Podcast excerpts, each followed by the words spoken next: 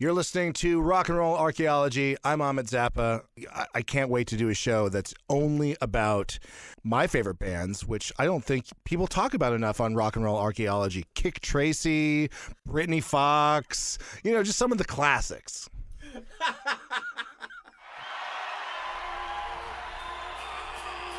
Pantheon Podcasts presents Deeper Digs in Rock, part of the Rock and Roll Archaeology Project.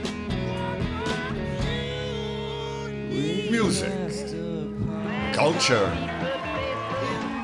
technology, and rock and roll. Now, on with the show. Hello, diggers. Welcome back to another edition of Deeper Digs in Rock.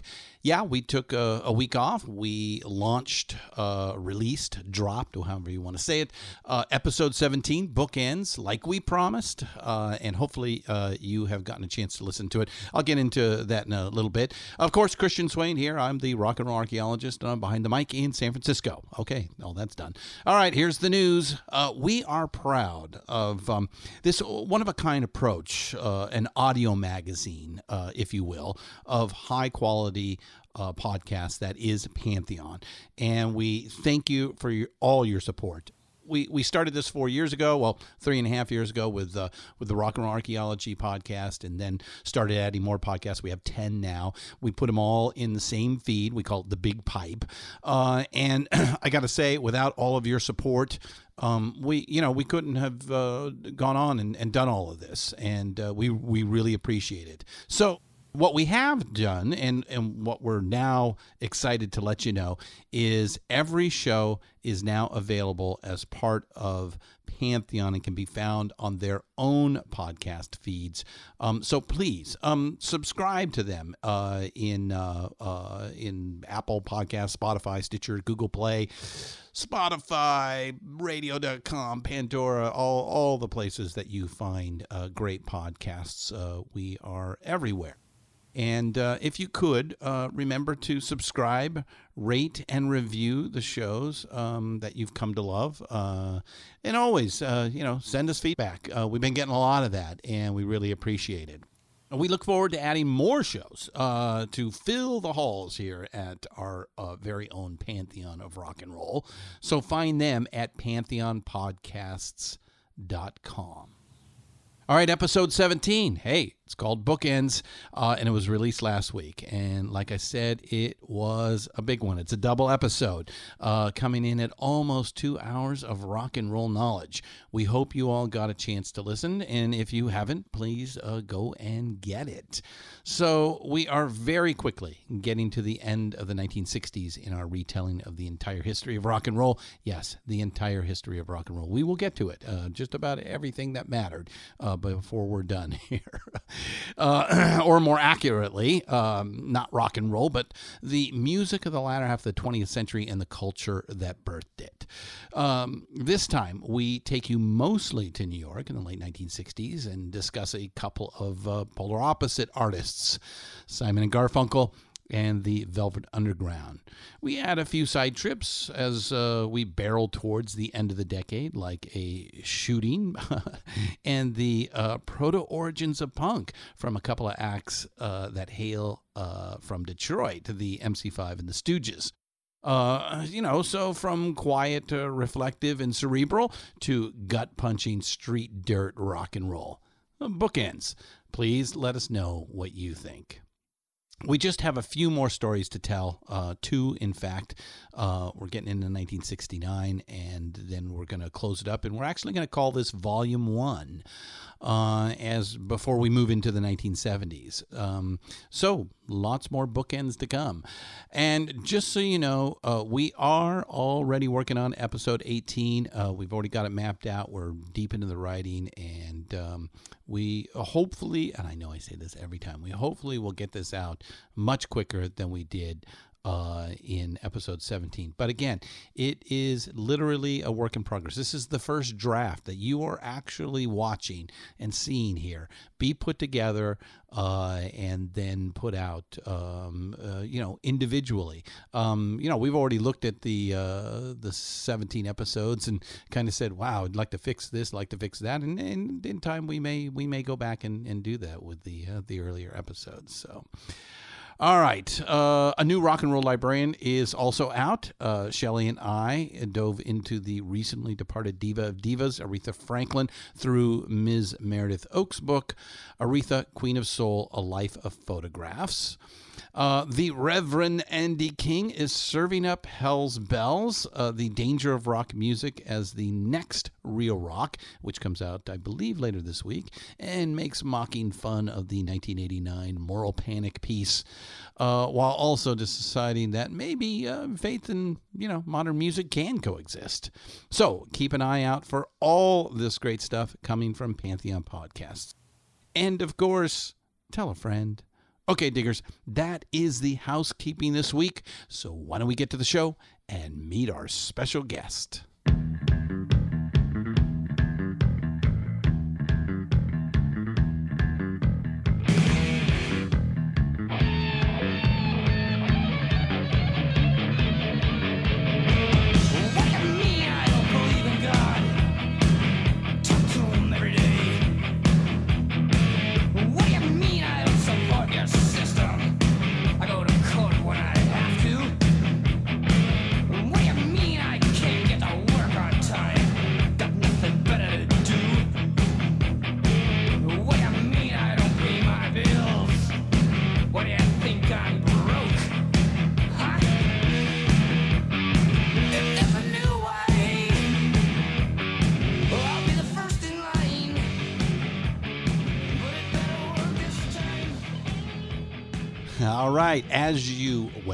Know, I have a fondness for LA Punk. Uh, I've said that recently. We've had a couple of neat LA Punkers uh, on the show lately. Uh, well, I also love highly executed and perfectly performed musicianship. And, um, you know, let's face it, most of punk is not that. It's more visceral and raw emotion. Uh, I know, I know. Uh, I've said it before walking, talking contradictions. Um, but that's why I think I was chosen to tell the entire story of rock and roll. I love it all. I really do. And let's face it, uh, you know, there is a bit of that punker attitude in the thrash metal scene, especially in Megadeth, who did record an excellent version of the Sex Pistols' Anarchy in the UK. Um, I think they also did another uh, song in the in the mid '90s on their uh, cover EP. Um, so today we're going to dig into J. Marshall Craig's latest book, Megalife: The Autobiography of Nick Menza. Yeah, for those of you unaware and asking, how can you have Mr. Craig write an autobiography for somebody else? Well, that's because originally it was supposed to be Nick's own telling with help from Jeff. Unfortunately for all of us, Nick Menza passed away suddenly on May 21st, 2016, on stage at the famous Baked Potato in Studio City, California. Three songs into uh, the set with his band Ohm. So, after a time to mourn his friend, uh, Jeff soldiered on and completed the book with help from Nick's family and friends. Nick Menza, most famously, was a part of the highly regarded classic 90s lineup of Dave Mustaine's Megadeth.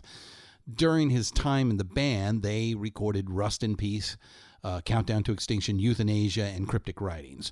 Of course, he toured all over the world. Uh, this is considered peak Megadeth, and I agree.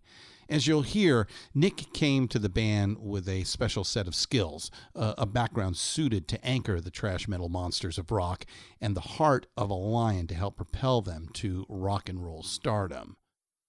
Jeff captures Nick, humanizes him, and gets you to understand what an amazing drummer he really was. But more importantly, what a crazy, insightful, yet playful, uh, caring, and committed musician he was. Uh, the book is not so much rock star excesses uh, as, as more ordinary man with extraordinary talent. Sure, there are the highs and lows of working with Mustaine, who can be his own worst enemy and knows it. Uh, remember, this is the guy who got kicked out of Metallica, a band he helped co found, uh, given only a Greyhound bus ticket from New York to LA uh, for being a malicious drunk in a band of drunks. And let me say, I, I, am a huge fan of Mustaine. So much so that when I first heard Peace Sells, I thought Megadeth would be bigger than his old band. Eh, yeah, I'm better at looking backwards and analyzing instead of forwards and predicting. Okay, all right, let's let's get to the head banging here, ladies and gentlemen. J. Marshall Craig.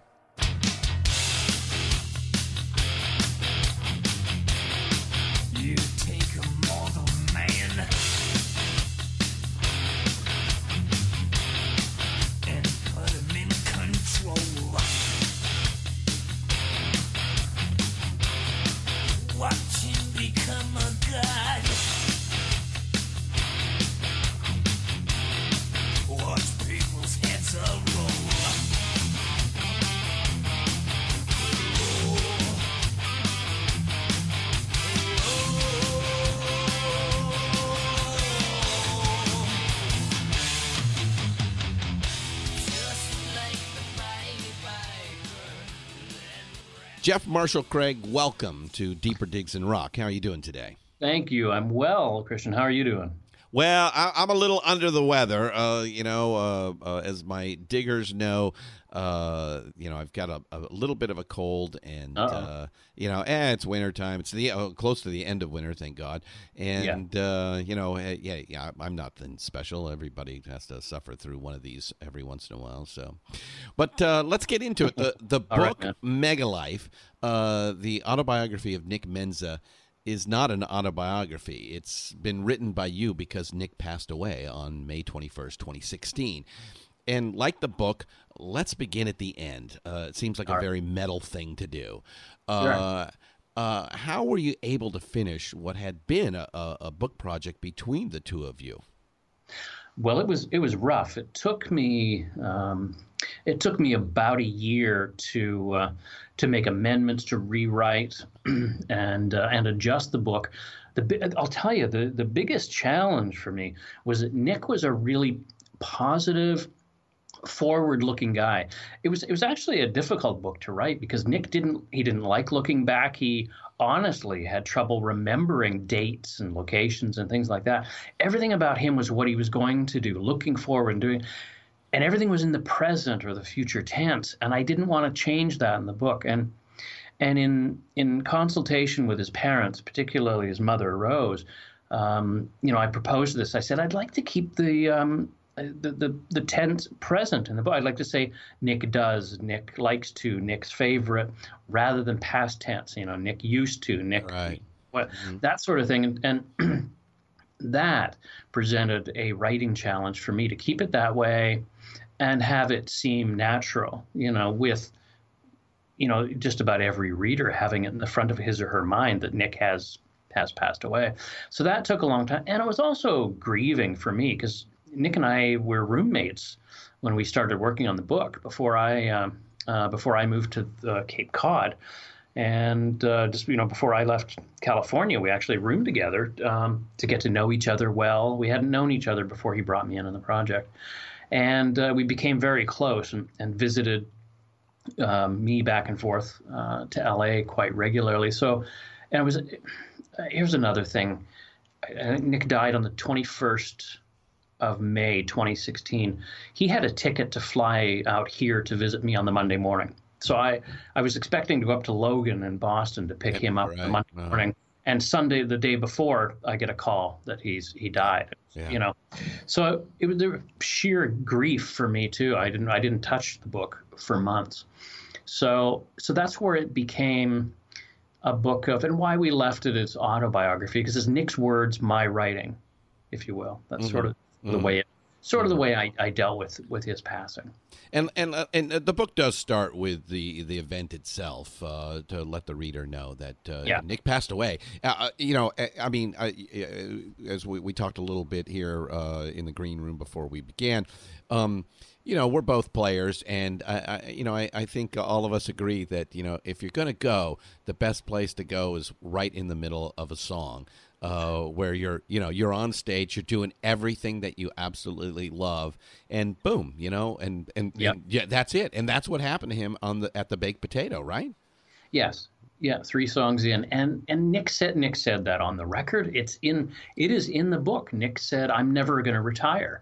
Um, his father is Don Menza, the the famed um, jazz saxophonist, and Don is over 80. He still plays, goes on little tours, and Nick said, like my dad, I'm never going to retire. I want to die on my drum kit. He's that that is in the book.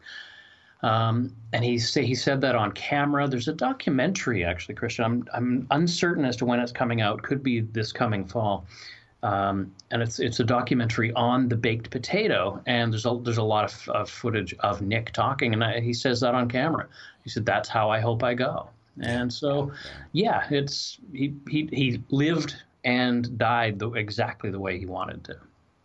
So the book was well within process before his uh, untimely death. So so why Nick Menza? I mean you you've written books uh, uh, with Eric Burdon uh, and Chuck Leavell. Why were you writing a book about uh, a drummer most famously from what's considered a classic lineup of Megadeth uh, in the 1990s Well, it's the, the answer, quite simply, is uh, the book I wrote with Eric Burdon.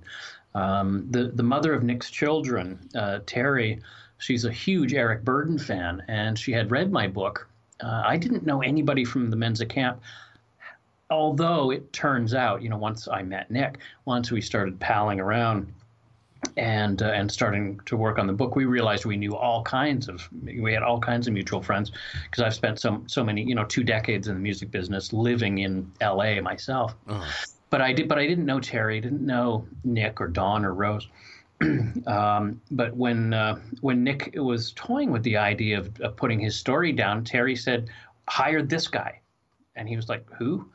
And uh, and so you know we we we bounced back and forth for somewhere between three and six months. A mu- Again, it was a mutual friend introduced us via email and telephone, and we went back and forth for a few months, talking about what I, how I envisioned a book by and about him, what his intent was, what he wanted to get down on paper and express in the book, and then then we met and and clicked. I mean, um, you know, I, I share a very uh, silly and aberrant sense of humor that, that Nick is has well deservedly widely through in the book yes Oh yeah, yeah, yeah. So we, you know, we we became very, very close very quickly, and uh, and it was good. It was a bit of a crash course for me because um, this this may be appalling to, to some of your listeners, but I, I was really not that familiar with Megadeth. Of of course, uh, you know, Rust in Peace, Holy Wars. I, I knew I knew the mar- I knew the marquee things, Yeah. but I you know I'm I'm more of a, a, a Stones, Zeppelin, you know, Joe Bonamassa. Uh, or Rush, yes, kind of. You know, I, I just I'm on the periphery of that the really intense hardcore thrash stuff. It just wasn't, you know, my kind of thing.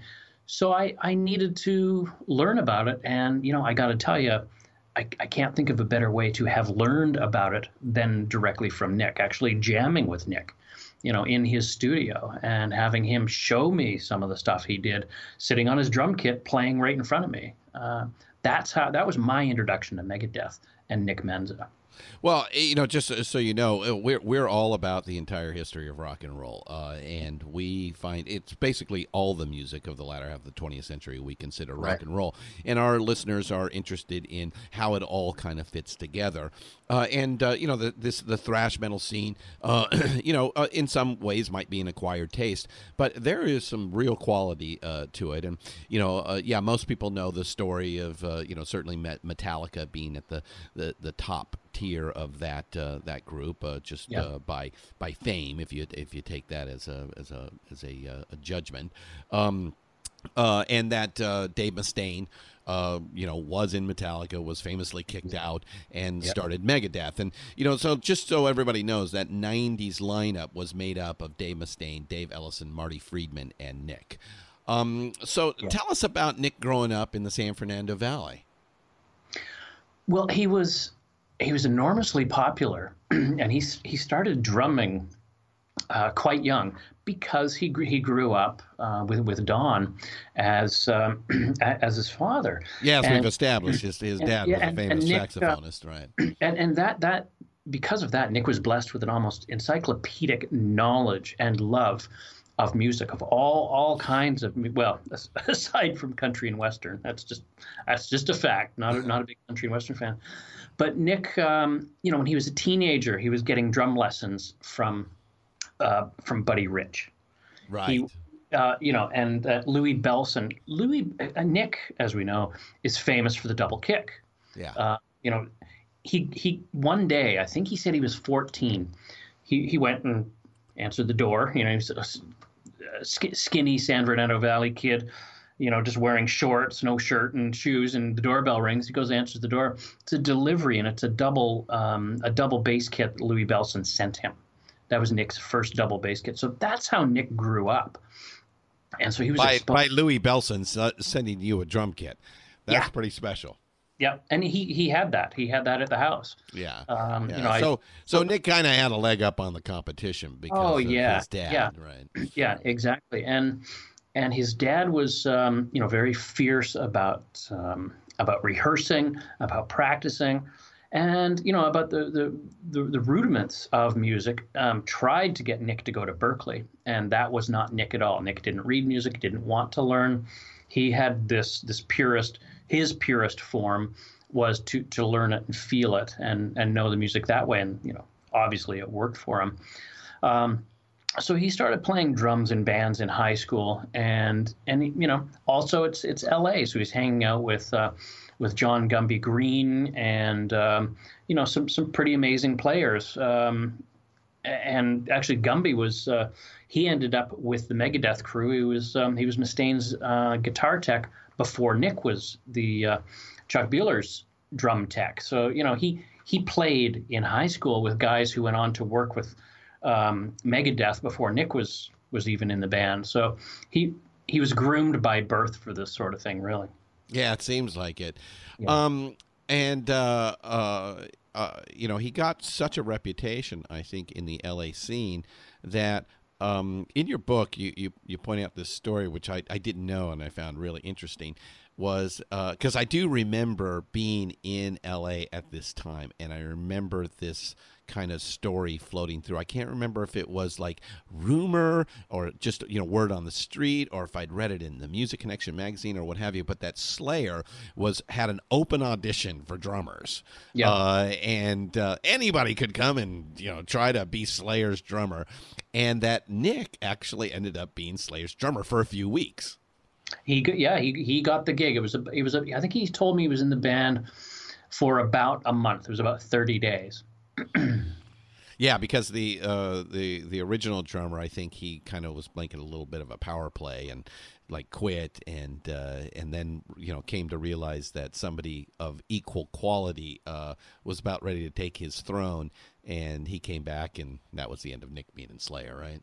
Exactly. Yeah. yeah. That's that's that is a true story.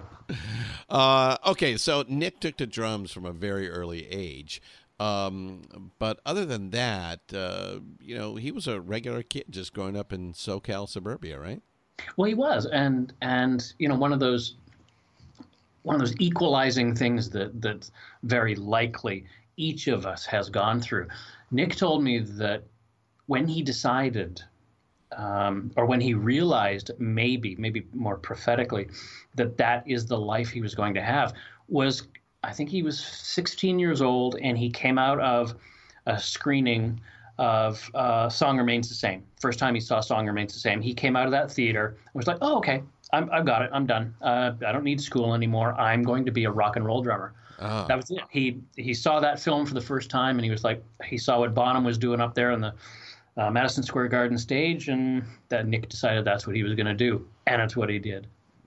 Wow, that's pretty crazy. But Yep. um, and then uh, just uh, the rest uh, was just you know motorcycles and uh, you know, friends and uh, cartoons and uh, you know a normal kind of uh, late seventies, early eighties kid, right? Yeah, spending the summers with his pals on their their bicycles, riding their bikes into the pool, you know that kind of stuff.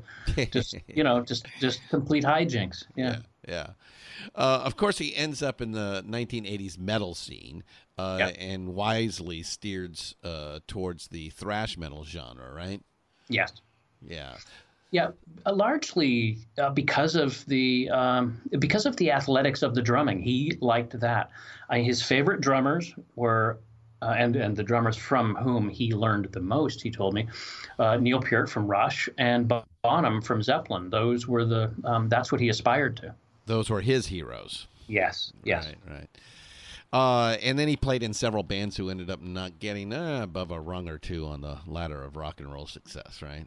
Well, yeah, yeah. They, uh, you know, he he toured with one band. They they opened for Foghat, and and it was pretty hard at that time to, to make it in LA because, uh, as you may have experienced back in, in those days, there was a lot of um, pay to play. Yes. So you, you, and, know uh, it well.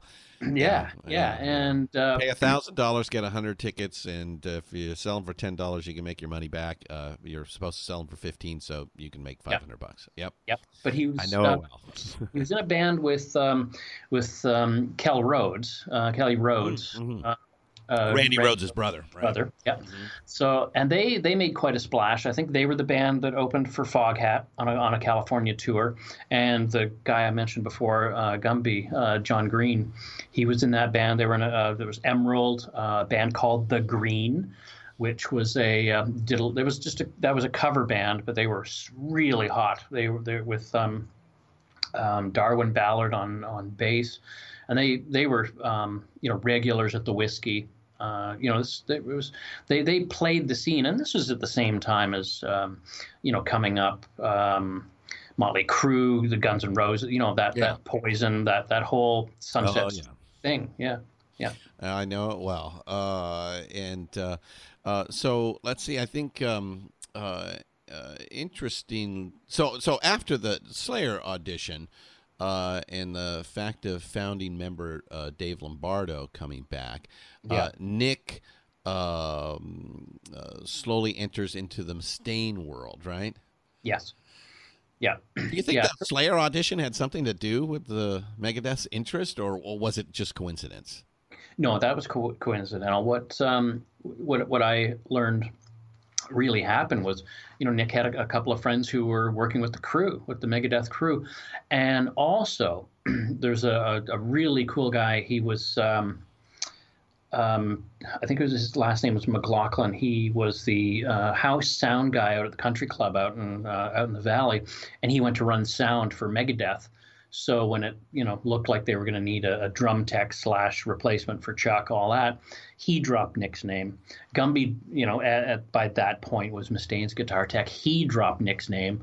So you know, Nick had some people on the inside who were uh, knew that he he could he could take the drum throne for Megadeth and recommended him.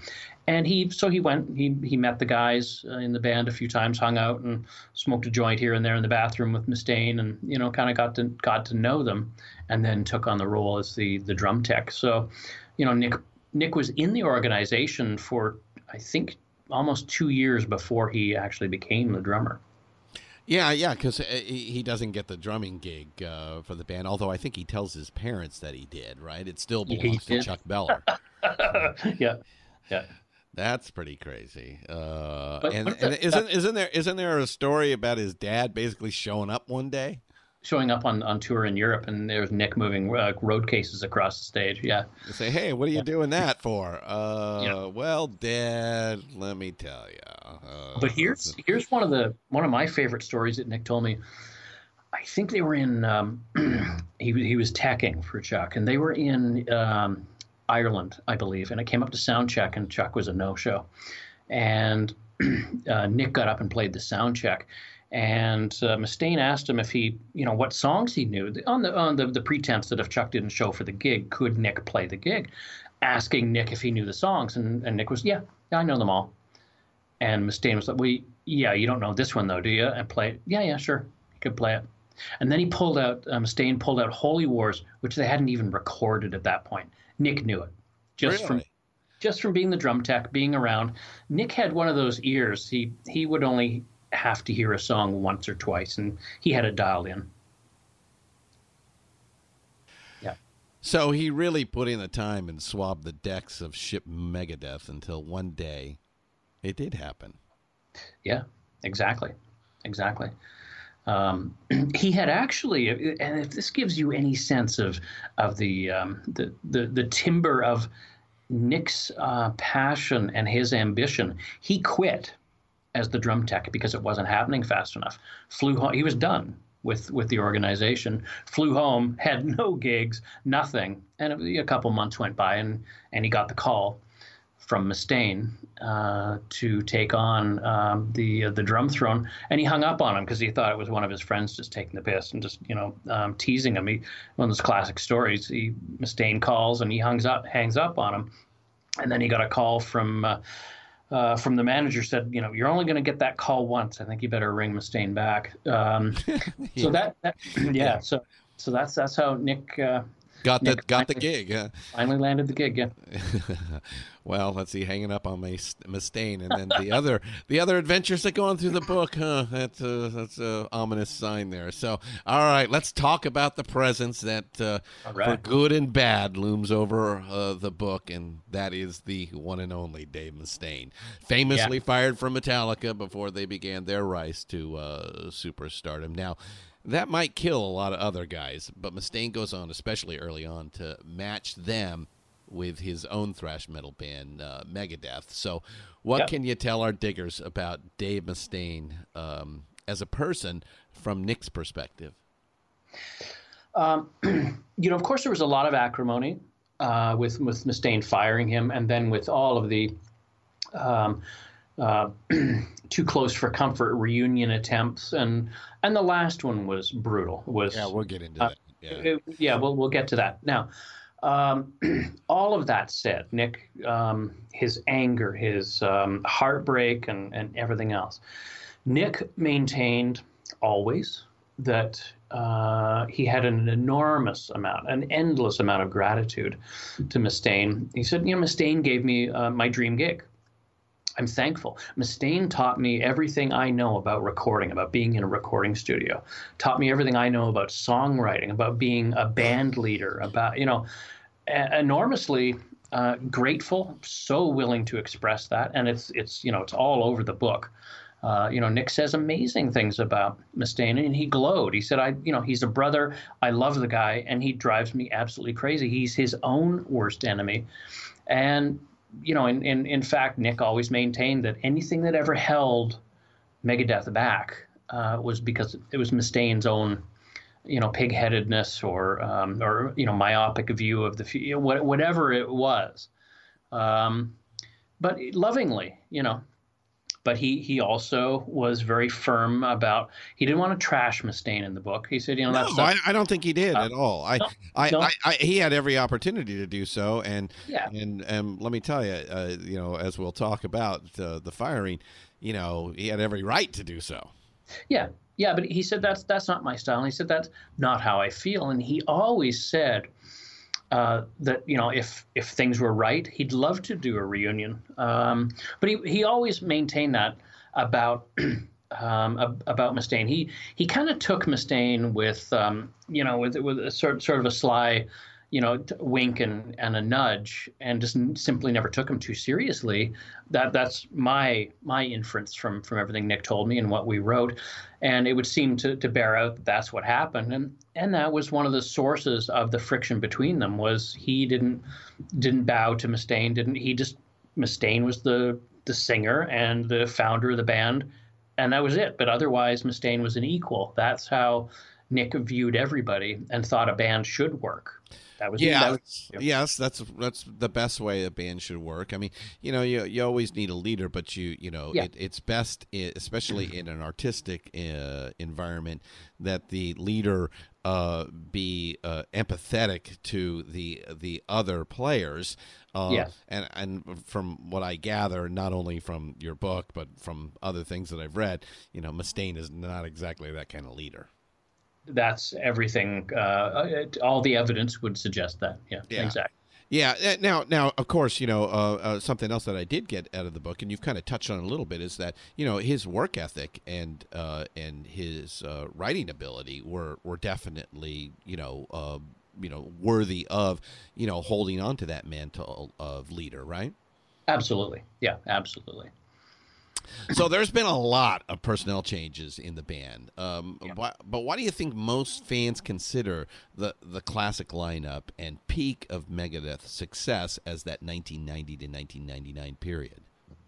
Well, I can't speak for fans, but what I can tell you is in my my own listening research and and and what have you, becoming more familiar with with all of the material myself. Yeah, especially time- coming from it with really fresh perspective. You, you, Yeah, as yeah. you've said, you you weren't much of a fan of of, of Megadeth uh, beforehand. You you know you kind of knew about them in the periphery, Yeah, but uh, yeah. you know you, you hadn't dived into their catalog. Uh, Had you seen them live uh, before? no, Okay, no, no. so all right, so not at all. All And- right. No, and, and so what, what I my takeaway was once it got into the um, you know the, the the latter recordings with Nick and Marty in the band, and then the recordings after, m- to my ears, everything seemed to be either emulating or even in the poorer moments uh, parroting or trying to cover like the, trying to cover themselves. Like dave was trying to um, not from the songwriting but the well i guess some of the songwriting but it just all seemed reaching for past glory all the albums since. That's the way i took it as a listener. And that might be entirely unfair um, but that that was my interpretation. That's what my ears heard. Uh, well, if you if you think of their arc, uh, you know, with any band, I mean, you know, they've now been around for, uh, geez, uh, thirty five years, uh, I would say. Um, uh, you know, it's not unusual for a band to spend the first five years, you know, growing into their own, uh, which you know, which would you know give them into that into that peak period, and Yeah. then having a, a peak period, uh, Yeah. and i even if all the members stay the same, uh, and then Sure. and then they begin to to to wane and. You know, to your point, uh, you know, uh, try to recapture that uh, that uh, that magic uh, that once existed. Um, so it, I, I don't think it's that unusual of a of a story. Um, but uh, you know, from from what I've read and uh, and and hear myself, I, I agree with you that that you know those, those albums of that that uh, that 1990 1999 period, Yeah. you know, are probably peak uh, uh, Megadeth for a variety of reasons.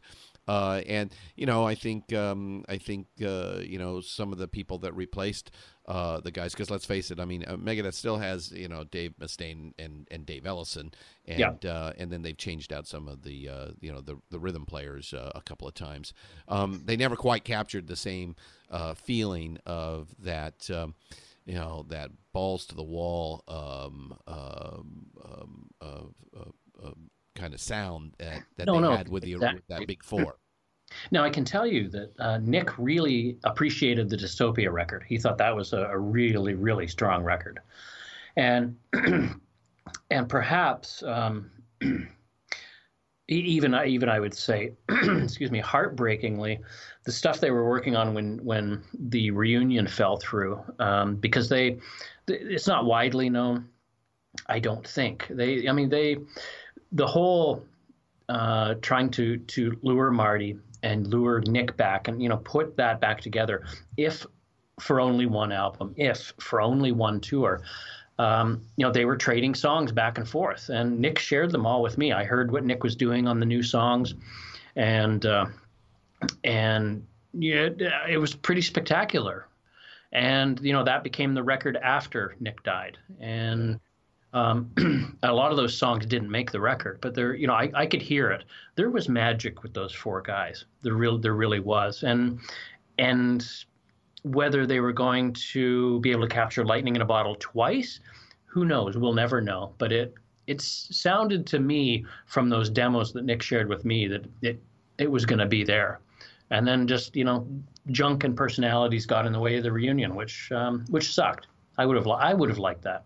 Yeah, yeah, that would have been uh, been cool to see them get back together and uh, and go out on the road with that classic lineup. And I, I think a lot of people tried to make that happen, uh, yeah. but it just you know one reason or another didn't. Uh, I want to I, I, want you to comment on something. Uh, yeah. I, I, really believe in something Nick says in the book about how strenuous playing metal music can be.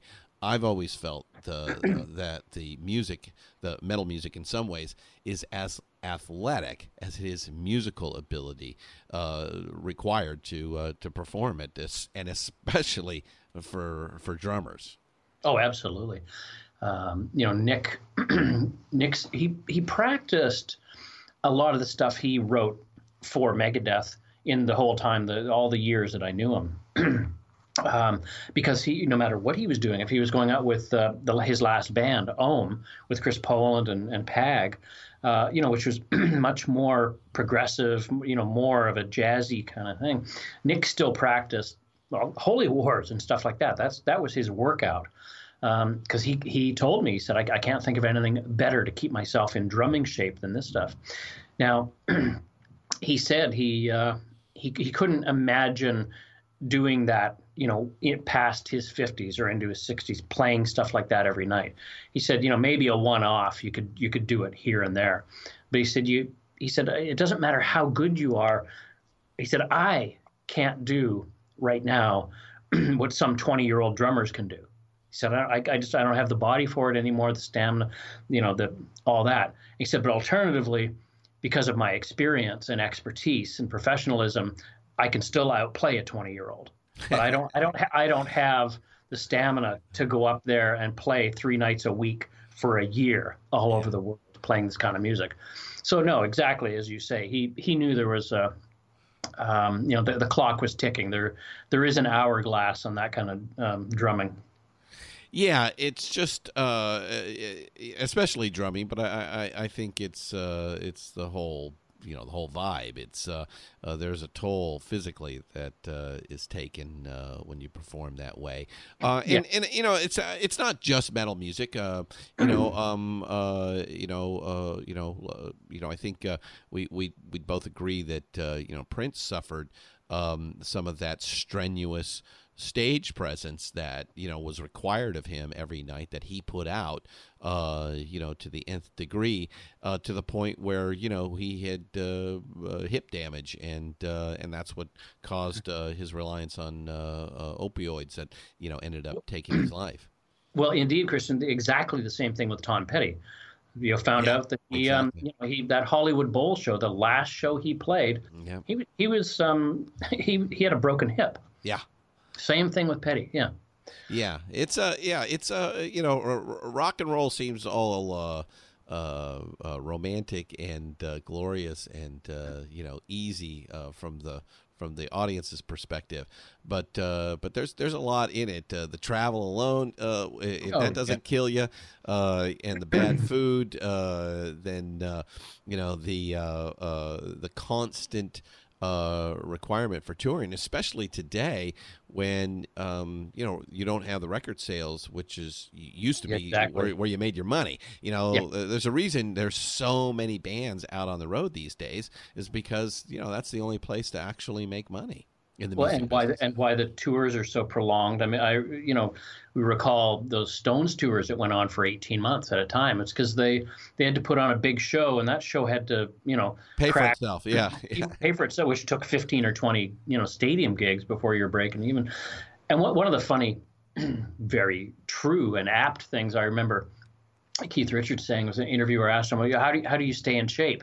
And he said, "What do you mean? I play guitar in the Rolling Stones." it's like, yeah, yeah, that'll do it for you. Just like workout. Yeah. Right, right, right, right, right. Uh, you know, and uh, what about recording uh, metal music in the studio? Is do you, do you think it's as strenuous as uh, as being on the road?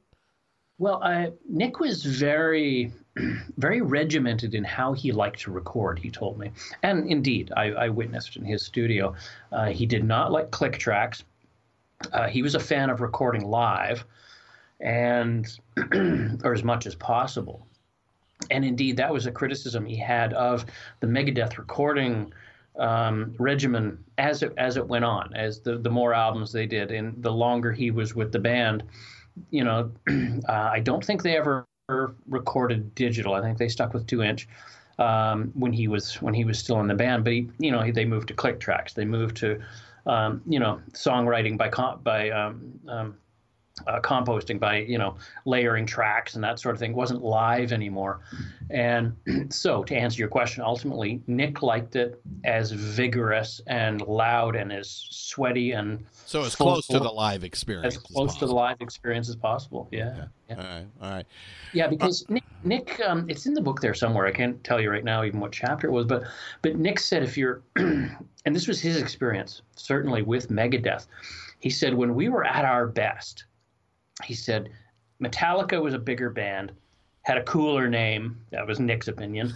he said, um, but but nobody could touch us live.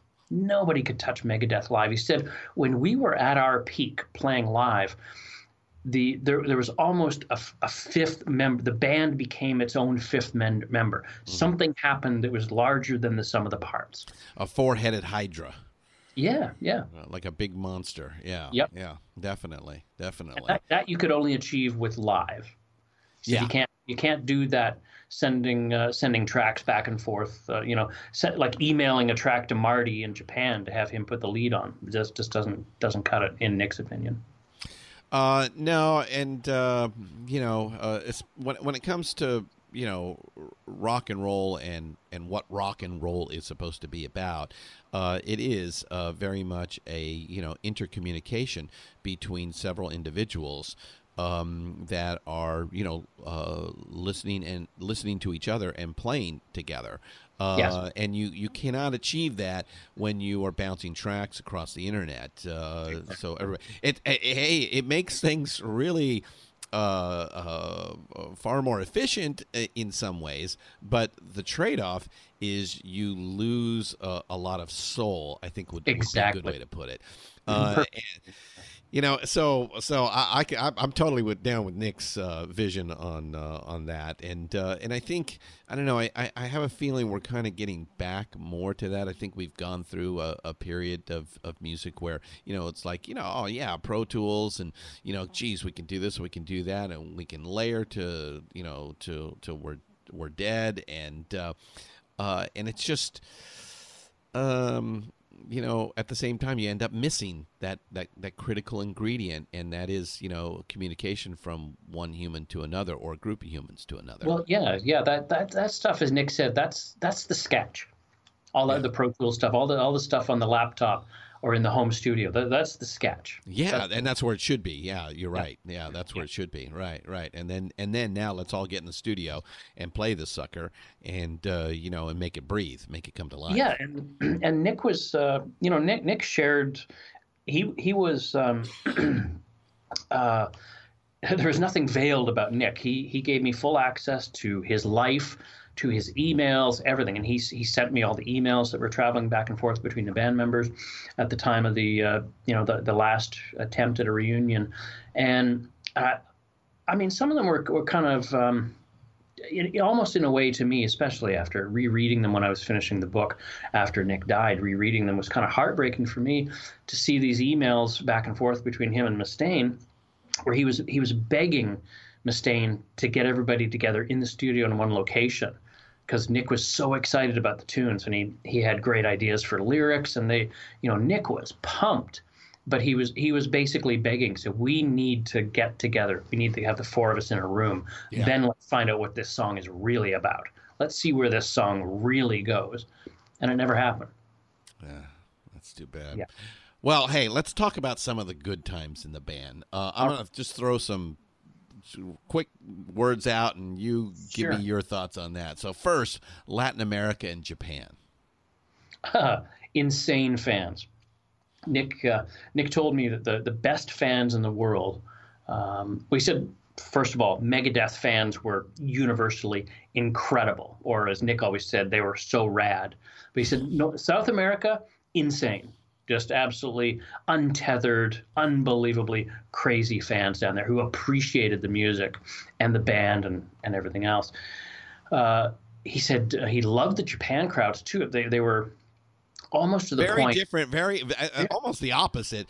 Because, almost the opposite. You know, you but- get the but- unbridled passion of the Latin Americans, and then you get the staid uh, discipline of the Japanese.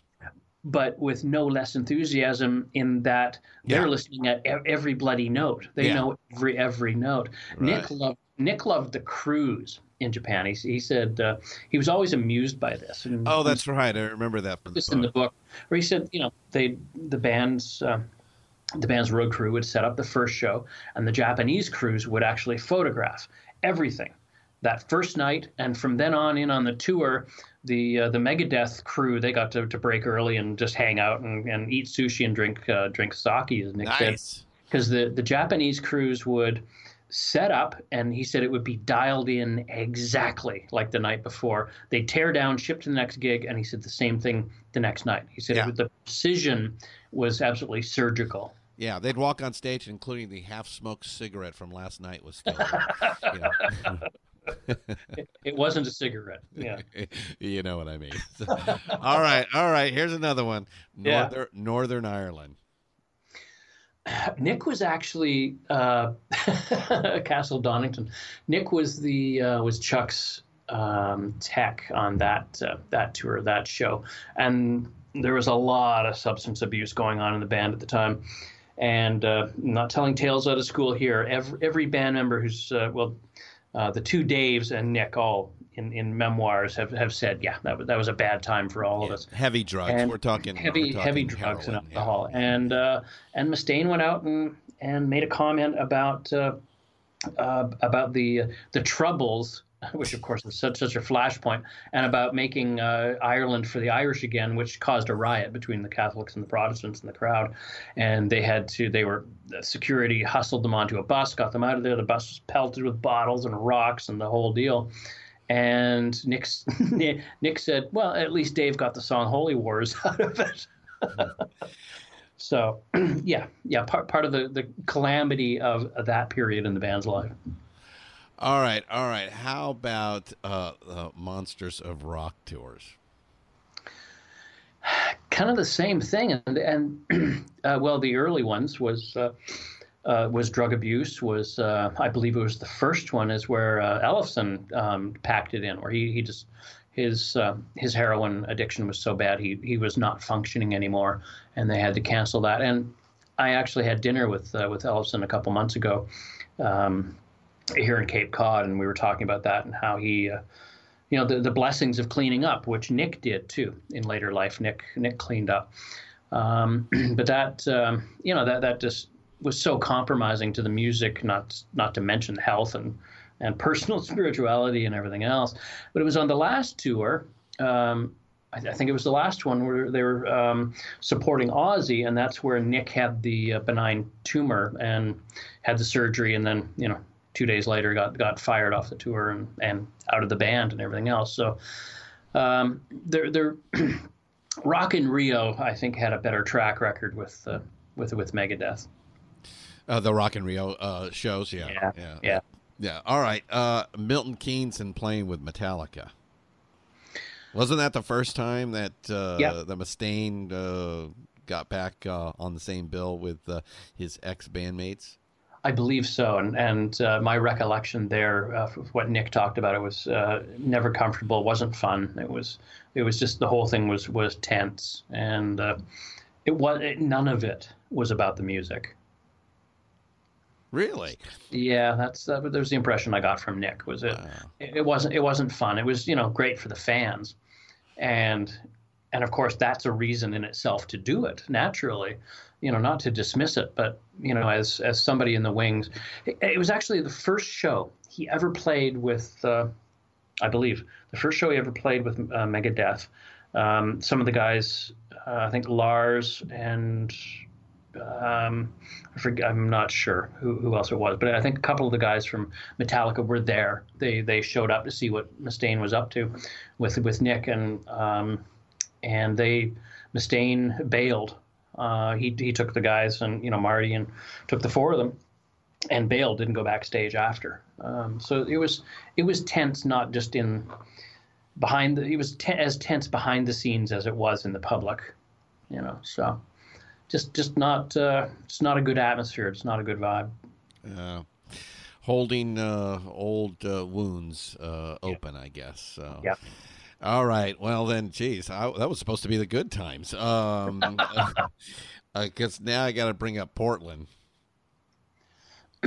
oh, yeah, that was um, uh, Nick. Nick himself was very heartbroken about that. Um, there was a uh, uh, uh, the platform fence kind of thing at the, the front of the stage collapsed and kids rushing forward. It turned into a riot.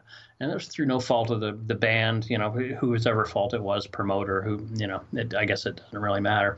Thankfully, nobody was injured. That was the most important thing. However, on the bus leaving the rushing from the venue, I guess Mustaine was so upset and and I qualify this by you know this is in Mustaine's book as well as, as other sources. He he dropped a bottle of uh, he took a bottle of Valium and he um, he overdosed before they even made it to the hotel. So the they detoured, went to the and Mustaine was dead. He was clinically dead in the ER. And uh, you know, ended up in a coma for days or a couple of weeks, and you know, off to rehab after that, and that aborted the tour. Um, which was at the time their most promising, their biggest tour. They had Stone Temple Pilots opening for them, not the other way around, and and they were that was going to be the first show at the Budokan in um, Tokyo, which of course Marty that was you know a lifelong dream of Marty's, and that really that really uh, knocked the wheels off um, off off the band for a long time. Nick even suggested that they never really recovered from that. That that it was uh, from there on they were always make, uh, trying to catch up to where they were at the start of that that year would have been year long tour with Stone Temple Pilots. That they right. they never got it back after that. Uh, I, am not sure if Stone Temple Pilots would have ended up as a, a, supporting act for a year. They were just coming up and about ready to explode. But I see your point. Uh, yeah, and uh, you know they they they definitely that, that that's a great double bill. Uh, oh, yeah, of, yeah. Of, and good hard rock. Listen, let me throw one in there. I don't know, even know if this one's in the book. This little aside, uh, I guess Scott didn't uh, didn't like doing uh, sound checks for whatever reason or whatever. Scott Weiland from yeah yeah mm-hmm. or whatever whatever distractions may or may not have been going on. So it's actually Nick would go out with them and he would he would do, do the uh, the sound check. Nick was a great vocalist. Oh, he would ta- he would do uh, Weiland's parts. Huh? Oh, okay. Uh, no, no, he'd do Nick's parts. They'd go out and uh, and cover Zeppelin. They go out and do oh. Zeppelin. Oh, for uh, for a sound check. Oh, okay. Just for the sound check. Right. Yeah. Right. Yeah. Right. Yeah. How funny is that? Oh, yeah. that is very cool. Very cool. All right. So for ten years, Mustaine could keep a solid lineup, and and Megadeth was a huge touring band. I mean, Rust in yeah. Peace, Countdown to Extinction, Youthanasia are considered all time metal classics. Uh, the Hidden Treasures EP, uh, and uh, with the soundtrack. Um, but I have to ask about cryptic writings because it seems this is where the real cracks begin to form for for for Nick. There, what what happened? Yeah. He well, he didn't like the recording process. Again, there were it was click tracks. It was uh, not and, live recording. And they brought in Bud Prager. yeah, yeah, he wasn't uh, not not happy about that process. And Nick was also burning out. Um, on all the touring. He wasn't happy about the dynamics in the band, and of course, there, there was a lot of internal friction. There was a lot of um, um, you know trouble with the record companies, and uh, and you know intermittent alcohol and drug abuse by the uh, by some by some of the band members, and uh, and then uh, of course, Mustaine, I believe he was clean at that time, but he insisted on uh, drug testing for all the band, all the all the. So crew. everybody else had to be clean, right? And, yeah, yeah, and Nick refused. Um, uh-huh. You know, Nick wasn't. He'd like to join and he'd like to have a beer after the show. You know, Nick wasn't abusing hard drugs at that time, but he, you know, that was Nick's personality too, and where he really clashed with Mustaine. And Mustaine says the same thing in his own um, memoirs, he, he he said that Nick was the holdout and all this stuff. Um, you know, Nick Nick was his own man, and uh, you know didn't didn't bow to Mustaine at all. Perhaps not even those times when you know maybe he should have, as as you pointed out, Mustaine being the the team leader, the band leader, but. But there was a lot of friction, and he is Nick, a captain, Captain Bligh, perhaps, but yeah, he's still a captain. Yeah. yeah, and Nick didn't like the direction of the music. He he thought it was um, getting too poppy, too um, you know, it, it, was it was it was no, less. Prager was uh, Foreigner's old uh, producer, right? Yeah, yeah, and and that was Nick's thing. He said, "You bring in Foreigner's producer. That's what you're going to get." Um, you know, Mega Foreigner. The, soft, the, yeah. soft, the softer side of Megadeth. Yeah. Uh, yeah. Uh, well, I, you know, I could see where. Let's see. So this was after Portland. So, and as you said, Portland was where Nick, I think, first started to see the cracks in, uh, yes. in that. And then so Mustaine gets uh, gets clean. You know, realizes that uh, you know he had a near death experience, and um, he um, uh, you know uh, comes back and uh, decides he he wants to make a pop album, and it is kind of a it's a weirdly sort of you know popish version of of, of Megadeth, and I, am sure you know he's looking at his ex bandmates and seeing all the giant success that they're having, uh, uh, you know, huge record sales, um, yeah, Grammys and all that, uh, and so they go down this road, and it just doesn't work out too well, huh? Exactly. Yeah. Now, now Nick was. Um, favorable about the this is the thing is Nick would always see the good in something well almost always um, and that record he you know he, he, said that one he saw a lot of marty's influence in that because that's marty's thing is uh, you know and that's what marty's done ever since he Marty left Friedman, uh, yeah. marty friedman is uh, you know the a more pop sensibility mm. and um, you know certainly uh, definitively less thrashy um, you know so nick nick thought it was a, a well crafted record just not a mega. It just wasn't a Megadeth record. You know, that, that's the way Nick viewed it. Yeah. All right, so now the hardest moment in Nick's life, and and and that begins with a knee problem while out on tour. Yeah. Uh, can we also talk about how grueling a mid '90s Megadeth tour schedule was? well, I, you know, it's funny. I he showed me the, um, the the tour books. You know, the book that every every every band member, every crew member would have. You know, all all bands do this. It's just yeah. so you know, when you're out on the road for 10 months or 20 months, you know what hotel you're supposed to be at on what day and the name of the, you know, name and cell phone number, of the roadman, you know, all the info you yeah, need the basics in, uh, in that one, you can survive uh, and not yeah. get lost. Right. Exactly. Exactly. Because it all, you know, Nick, as Nick said, after you've done three or four world tours, it really blurs together. Oh, you know, every city, city looks the same. And yeah. Yeah. Yeah, yeah exactly.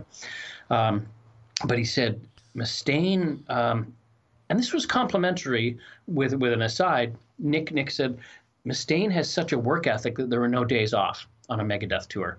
There were non-performance days, but those were not days off. And he showed me the tour book, and it said that it it would say that non-performance day wasn't day off. Um, so it was it was it so was what what did that mean? I mean did they did they go to the arena and and and play or did they go to the studio and try to record or or or or, or you know did dave just demand that they all show up and count heads? It, no no not necessarily but it was it was you know be on standby. Uh-huh. was you know we're we're out here you know for a reason. This is not a pleasure cruise. We're not out here vacationing. We're not here to see paris. So yeah. Well, wait a minute. I thought that's the point of joining the circus is to go out and uh, have some fun, you know. So, oh, a little bit more like a military venture. Well, yeah, he he's yeah. That's how, that's how Mustaine ran the ran the show then. All right, so the knee problem that uh, that begins to to become a, a, an issue, and I think this had, had been affecting him for a while, right? It had, yeah, for several months. It was it was a soreness he told me in the knee, and uh, you know, which was exacerbated with you know two hour punishing shows.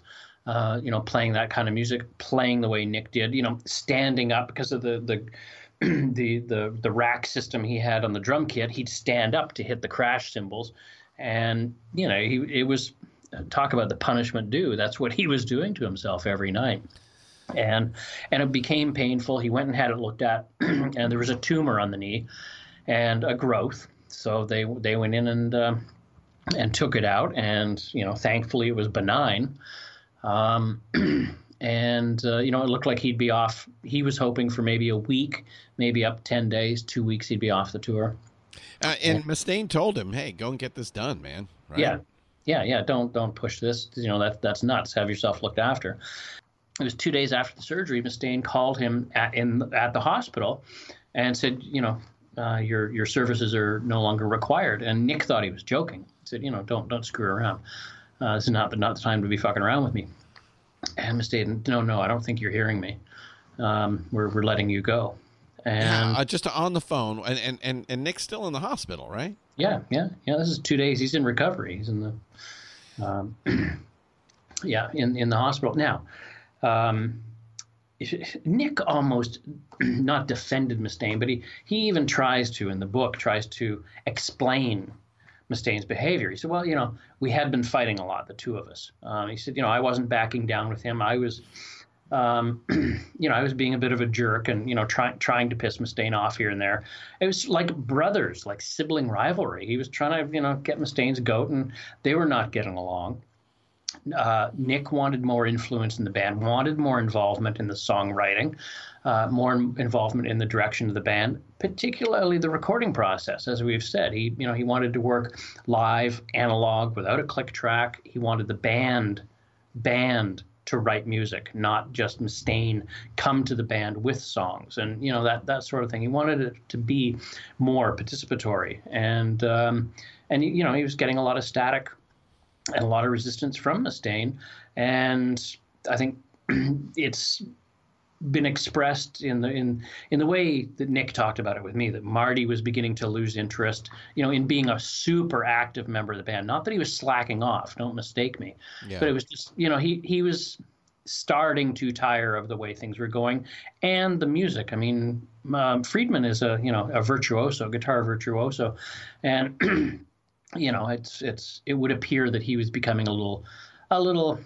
um, frustrated with the the music and you know not being able to, to stretch further, uh, at least in the songwriting he wanted to do. And so Nick saw this as you know this was Mustaine's chance to to get rid of Nick, to you know to get rid of this this huge irritant in his side, this guy who wouldn't comply, who wanted to do things differently, wanted more involvement in you know the decision making process, the management, and and wouldn't you know do a piss test, you know for drugs. So he was a thorn in Mustaine's side, and Nick admitted that. He said, you know, so that was his chance, and, and he took it. Yeah, but to do it on the phone two days after surgery, when the guy's still in the hospital, that's a little unforgivable. Well, I mean, uh, something tells me uh, he probably would have texted him today. well, a text or email. When you know, I got I got it. Well, I have never ended a phone conversation with Mustaine where he didn't hang up on me. Um, and the uh, the the when the the reunion tour was coming together, the the one that never happened, when it looked like it was going to come together, and there are all these emails flying back and forth with the songs, um, with uh, discussions of how they were going to break. They were going to break the news at NAMM, and you know how, how they were going to gear up the social media. And and Dave Mustaine was very careful about telling all the guys, don't do anything on your Facebook or Twitter. We got to be quiet about this. There's already rumblings in the community that the the, the you know the the classic lineup's going to get back together, and we got to be very careful. They were planning on how to announce it and everything else. And then that when there were problems uh, with it, it just came down to money. You know, Nick's management um, handling negotiations and Mustaine handling, and it got really terse. And uh, and the mis- I've got the emails. Uh, it was actually the publisher of the book who decided let's not put them in. It just makes Mustaine look so bad. It look it's nasty. It's a nasty trick. Nick wanted them in the book. The publisher decided against it, probably for legal reasons too. Um, I, I think if it comes down to it, the author of an email has the copyright to that, so we couldn't publish Mustaine's emails. But they were they were nasty. You know, they're really really nasty to Nick, and um, just like a a kid throwing a temper.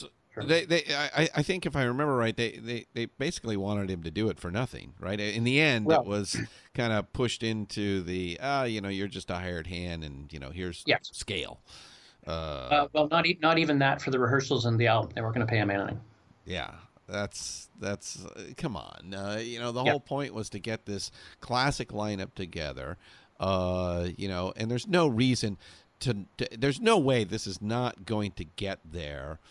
Uh, Well, if if Mustaine does not know that that is the classic lineup of, of Megadeth, you know, it just it's just never going to happen if he does not have that already in his head.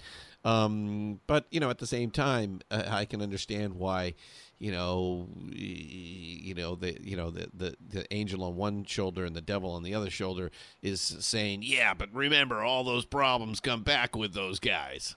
Yeah, yeah, and uh, and the, the thing was, uh, had it just been about the money, I think it could have been resolved a little more easily. But um, you know, Nick Nick wasn't destitute. What Nick needed was the respect, and and when it became, you know, we're yes, we're going to pay you, you know, ten scale plus ten or you know whatever it was. Um, you know, I, I did see the numbers. I saw, you know, Nick, he, he included me on everything. I, I, I saw all the information. But the big thing was not paying him for the rehearsals or the writing and recording of the album. And that wasn't about money. Nick took that as um, yeah, as, yeah. as an insult and Yeah. almost, you know, Nick Nick said I, he did, he just doesn't want to admit that he was wrong to fire me. That he doesn't want to admit that breaking up that lineup of Megadeth, um, you know, was a bad idea. He doesn't want to admit that. And that's what it came down to. And, and Nick always described him, and this I can say not unfairly from my personal experience with Mustaine. Mus- He threw a temper tantrum, and that's that's what it was. And so the whole thing went south, and um, you know, it's it's it's tragic. Well, like I said, there, there's no way it would have got this close without him, without Mustaine knowing that this was the classic lineup of, Me- Megadeth. It's just, it just is. So there, uh, you know, Well, and the- he he would have he would have fluffed it off uh, at the first suggestion. Like, why? That's not that important. Uh, but if it was really, if it really was, then it would it got it got really close, and it did several times. Oh, it, oh, it, it got very close this this last time. Like I say, they were writing songs. Yeah. Mustaine sending him songs, uh, demos to play on, to, to contribute lyrics and everything, and and they were tr- and Mustaine was trying to be very careful about um, about the public finding out that this was going on. He was holding the cards very close to his vest. At the same time, in there, they're talking about how big this you know would be. And that this this would put Megadeth back in in you know headlining stadiums all Yeah. over the world yeah, and there was there was an acknowledgement of that, and so that that's why you know Nick found it doubly or trebly insulting that uh, you know that they were they weren't weren't coming coming up with with money, Yeah. and uh, you know even for the as I say for the rehearsals and for the recording of the album, he just found that insulting. So after uh, the firing, uh, I, I I know uh, you know Nick took a turn for the worst. Uh, it, it must have been absolutely devastating, and it took him several years to kind of you know get back uh, into uh, the swing of things. But he did. He, he, he put a band together called Ohm uh, with Chris Poland on guitar and uh, Pag Pagliari on on bass. Uh, you know, sort just- of a sort of a jazz metal band, right? Well, yeah, he he it was not his band. It was he he joined after uh, David Eagle uh, passed away, um, ironically of uh, heart heart uh, trouble Oh, um, a, a year before. It was um, yeah, it was, it was yeah, it's it's Chris and Pag's band, and they they brought Nick in. Uh, first of all, actually, was to play a benefit for David. He'd suffered a heart attack, and on stage at the Baked Potato. No uh, way. Yeah, yeah, and uh, he and he was in hospital, I believe ICU. I could be wrong there, but he was he was in hospital. Oh, but he survived. He survived, Oh, okay. and uh, and I so they say this is starting to sound like a Spinal Tap. Uh, well, no, it's it's, it, it's going to. Uh, this was a uh, they organized a benefit for David and his family, uh, which Nick played. That was the first time he played with Ohm, and uh, so that's when he uh, Nick worked with uh, David over the phone, and uh, and David giving him the the thumbs up. Uh, I think Nick Nick said, you know, this is really difficult stuff the way you play, and David said, well, don't don't play the way I play, play the way Nick Menza plays. And uh, so they had this great relationship in these days or weeks of organizing the the benefit concert. And then while in hospital, David did pass away um, tra- tragically. And so after that, uh, they invited Nick to join the band, and and it was a workout. He was um, Nick. Nick said that that was um, pretty much his his favorite favorite band. Looking back, was playing with Ohm. That that was the most challenging. Um, and I I know I, he loved it. I was um, you know I, I was there. I saw rehearsals, um, and I was at the I was at the Baked Potato on occasion. Not not the night he passed away, but uh, but yeah, he you know he he went through a lot of depression. Um, and he was pretty secretive about drug abuse and stuff until we started working on the book. And he said, you know what? Uh, it's out there. There's there are interviews with me on on YouTube, and I, I, look like a corpse. You know, I'm I'm I'm I've destroyed myself on you know smoking meth. And he said, hey, why don't I? No shame. Why don't I talk about this? Why don't I talk about why I cleaned up, why I got better? Um, and if that's you know has some effect and has one kid put down the um, the meth pipe or not pick the meth pipe up, it's all been worth it. And that was Nick's attitude, which is why there's an entire chapter in the book on on drinking and and, and drugs yeah. and addiction. Yeah. yeah. Yeah. He he decided to not just come come clean, pardon the pun, but you know be an advocate for for health, basically. I want to ask you something else about uh, an interesting uh, piece that you put in the book, and and those are the the the the pieces from Nick's family, friends, and professionals that make comments throughout it. Uh, was that done after Nick's passing? Yeah, it was. It was the only way I, I figured I could include um, contemporary comment and uh, and reflections on Nick, and and quite frankly, uh, I, I encountered this first in the second chapter where Nick's mom was talking about um, in Germany because Nick was born in Munich. He was actually born in, in Germany. Yeah, while, while Dad was on tour playing in uh, playing in Europe. Yeah, that's right.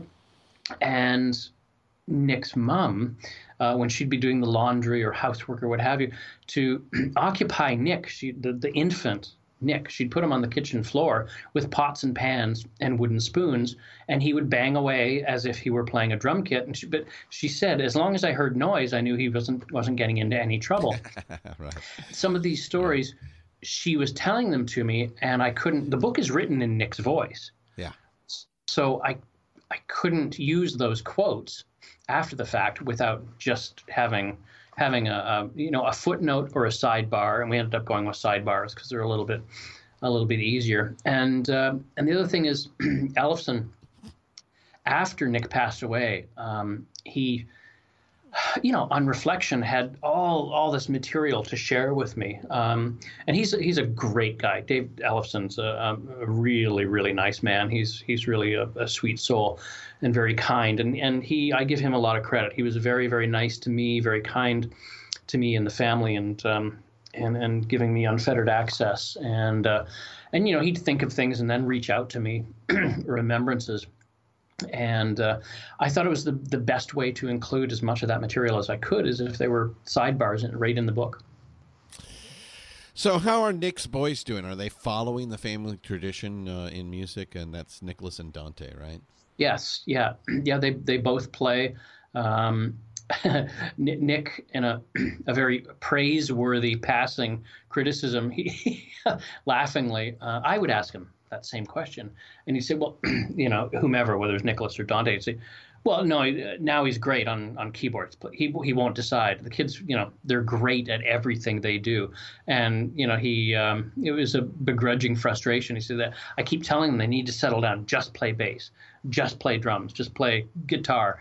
Uh, so the you know they're both extremely talented boys, and um, where they're at today, whether uh, one or the other or both um, has settled on a, on an instrument. I actually don't know, but they're uh, yeah, they're they're both very very talented, very very creative boys. All right, last question, and I'll begin right. with a quote from Nick. I pledge allegiance to the frequencies of the united field of acoustics and to the vibrations for which they sound on sine wave, under oscillation, invisible, with equal and just tuning for all. what more? Yeah, what more can you can you leave us with about uh, Nick Menza? He was hilarious. He he loved all things um, conspiratorial. He loved conspiracy theories. I don't know. What, I honestly, honestly don't know what he believed.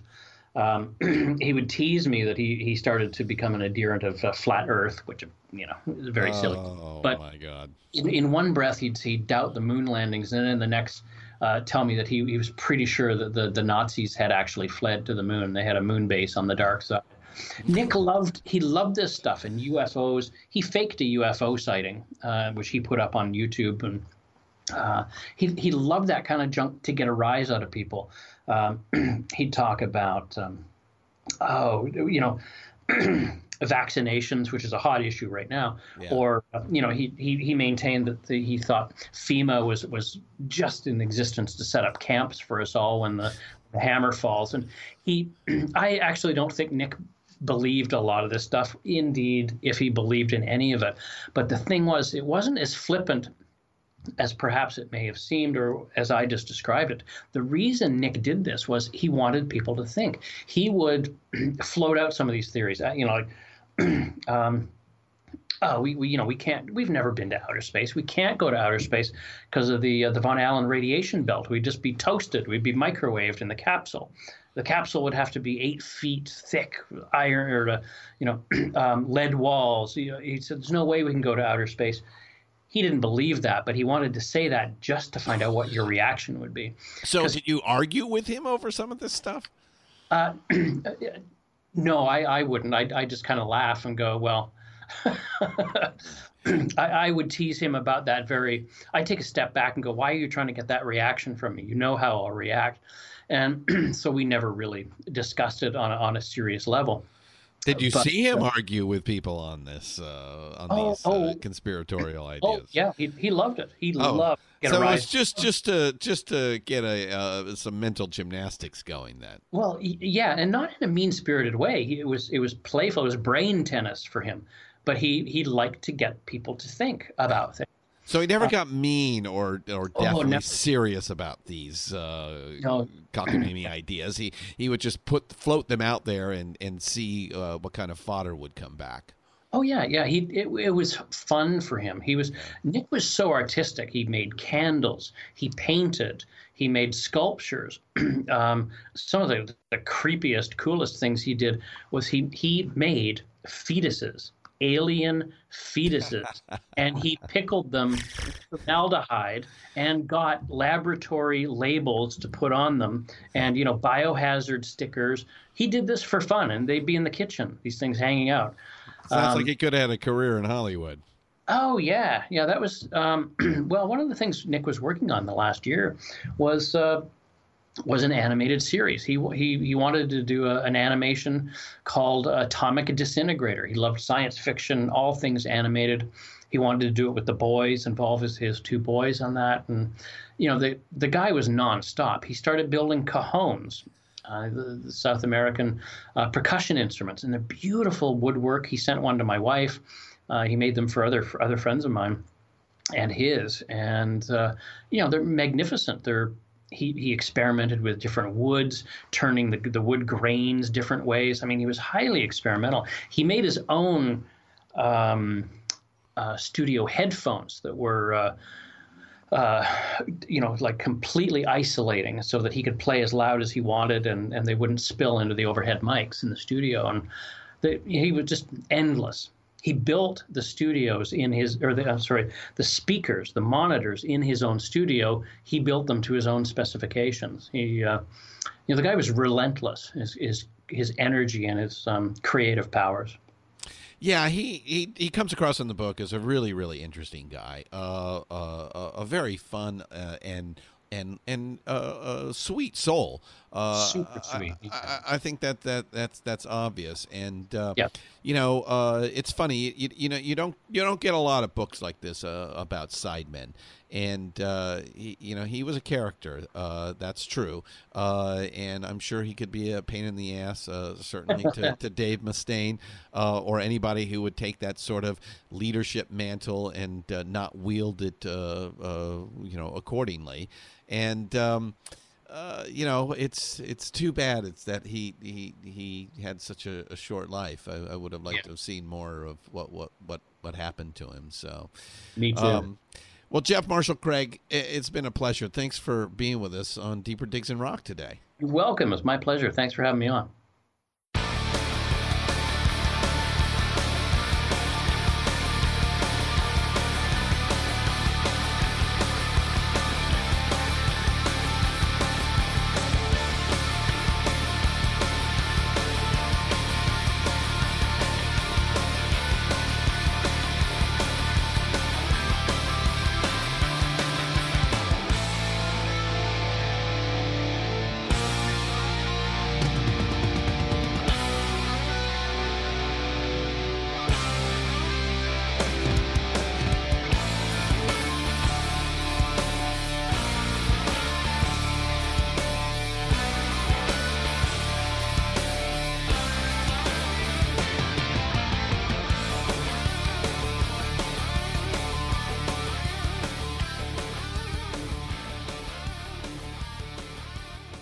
Let's hear it for J. Marshall Craig.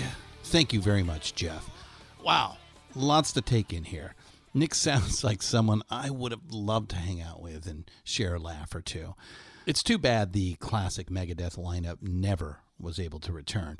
And while Mustaine and Ellefson, uh, with revolving cast, have continued on, still able to grab audiences worldwide, and certainly considered one of the Hydra heads of the late 80s and 90s metal monster, it does seem like something was lost without Nick Menza, as well as Marty Friedman on lead guitar. Uh, we've seen this many times before. There really is magic when a certain group of people come together and make music. Remove one piece, and more often than not, uh, like a Jenga puzzle, the whole thing comes crashing down.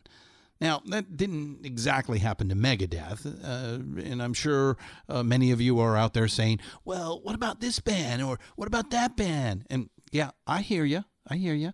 But ask yourself, were they really ever as good as the classic lineup? Okay, now on ACDC, I get a pass. Come on, one in a million, you get even bigger. Mostly, it's diminished uh, returns in at least some small way. Uh, perhaps uh, their time would have been up uh, and the downhill slide begin anyway. I mean, was Nick really satisfied after Cryptic Writings? You know, who knows? What's done is done. Rust in peace, as the man says. Okay, until next week, I'm Christian Swain, the rock and roll archaeologist, and keep up the head banging. Don't remember where I was. I realized life was a game. More seriously, I took things, the harder the rules became. I had no idea what it cost. My life passed before my eyes. I found out how little I accomplished all my plans tonight. So as you read, there's no my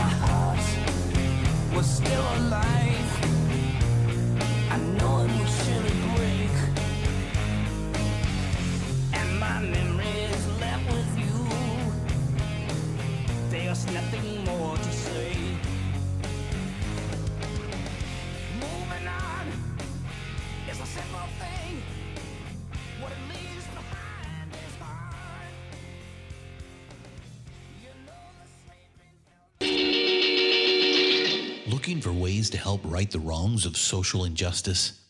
Oxfam America works with people in more than 90 countries to save lives, develop long term solutions to poverty, and campaign for social change. And we do it with the help of our friends in the music world. The Beatles were Oxfam supporters back in the day, so were the Stones. And through the years, musicians and music fans have helped Oxfam push hard to work for a just world without poverty. Folks like Radiohead, Coldplay, Pearl Jam, DJ Shadow, and many, many more have encouraged their fans to join the effort. You can too. Go to oxfamamerica.org to learn how you can help. Deeper Digs in Rock, produced and hosted by Christian Swain.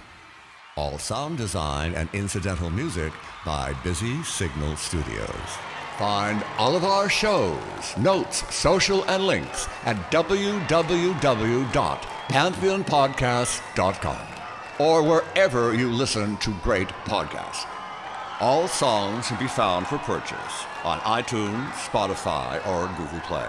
Please purchase these great and important tracks. Find us on Facebook at the RNRAP. We are on Instagram at RNR Archaeology. Tweet us at RNR Archaeology.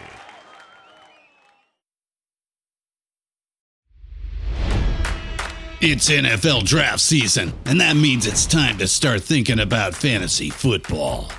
FantasyPoints.com features industry leading experts and prognosticators using proprietary hand charted data to help you score more fantasy points. FantasyPoints.com is the place to go for whatever kind of fantasy football you play. Whether you play fantasy football, daily fantasy sports, or do a little bit of everything, Fantasy Points has the meticulously researched content to guide you to victory.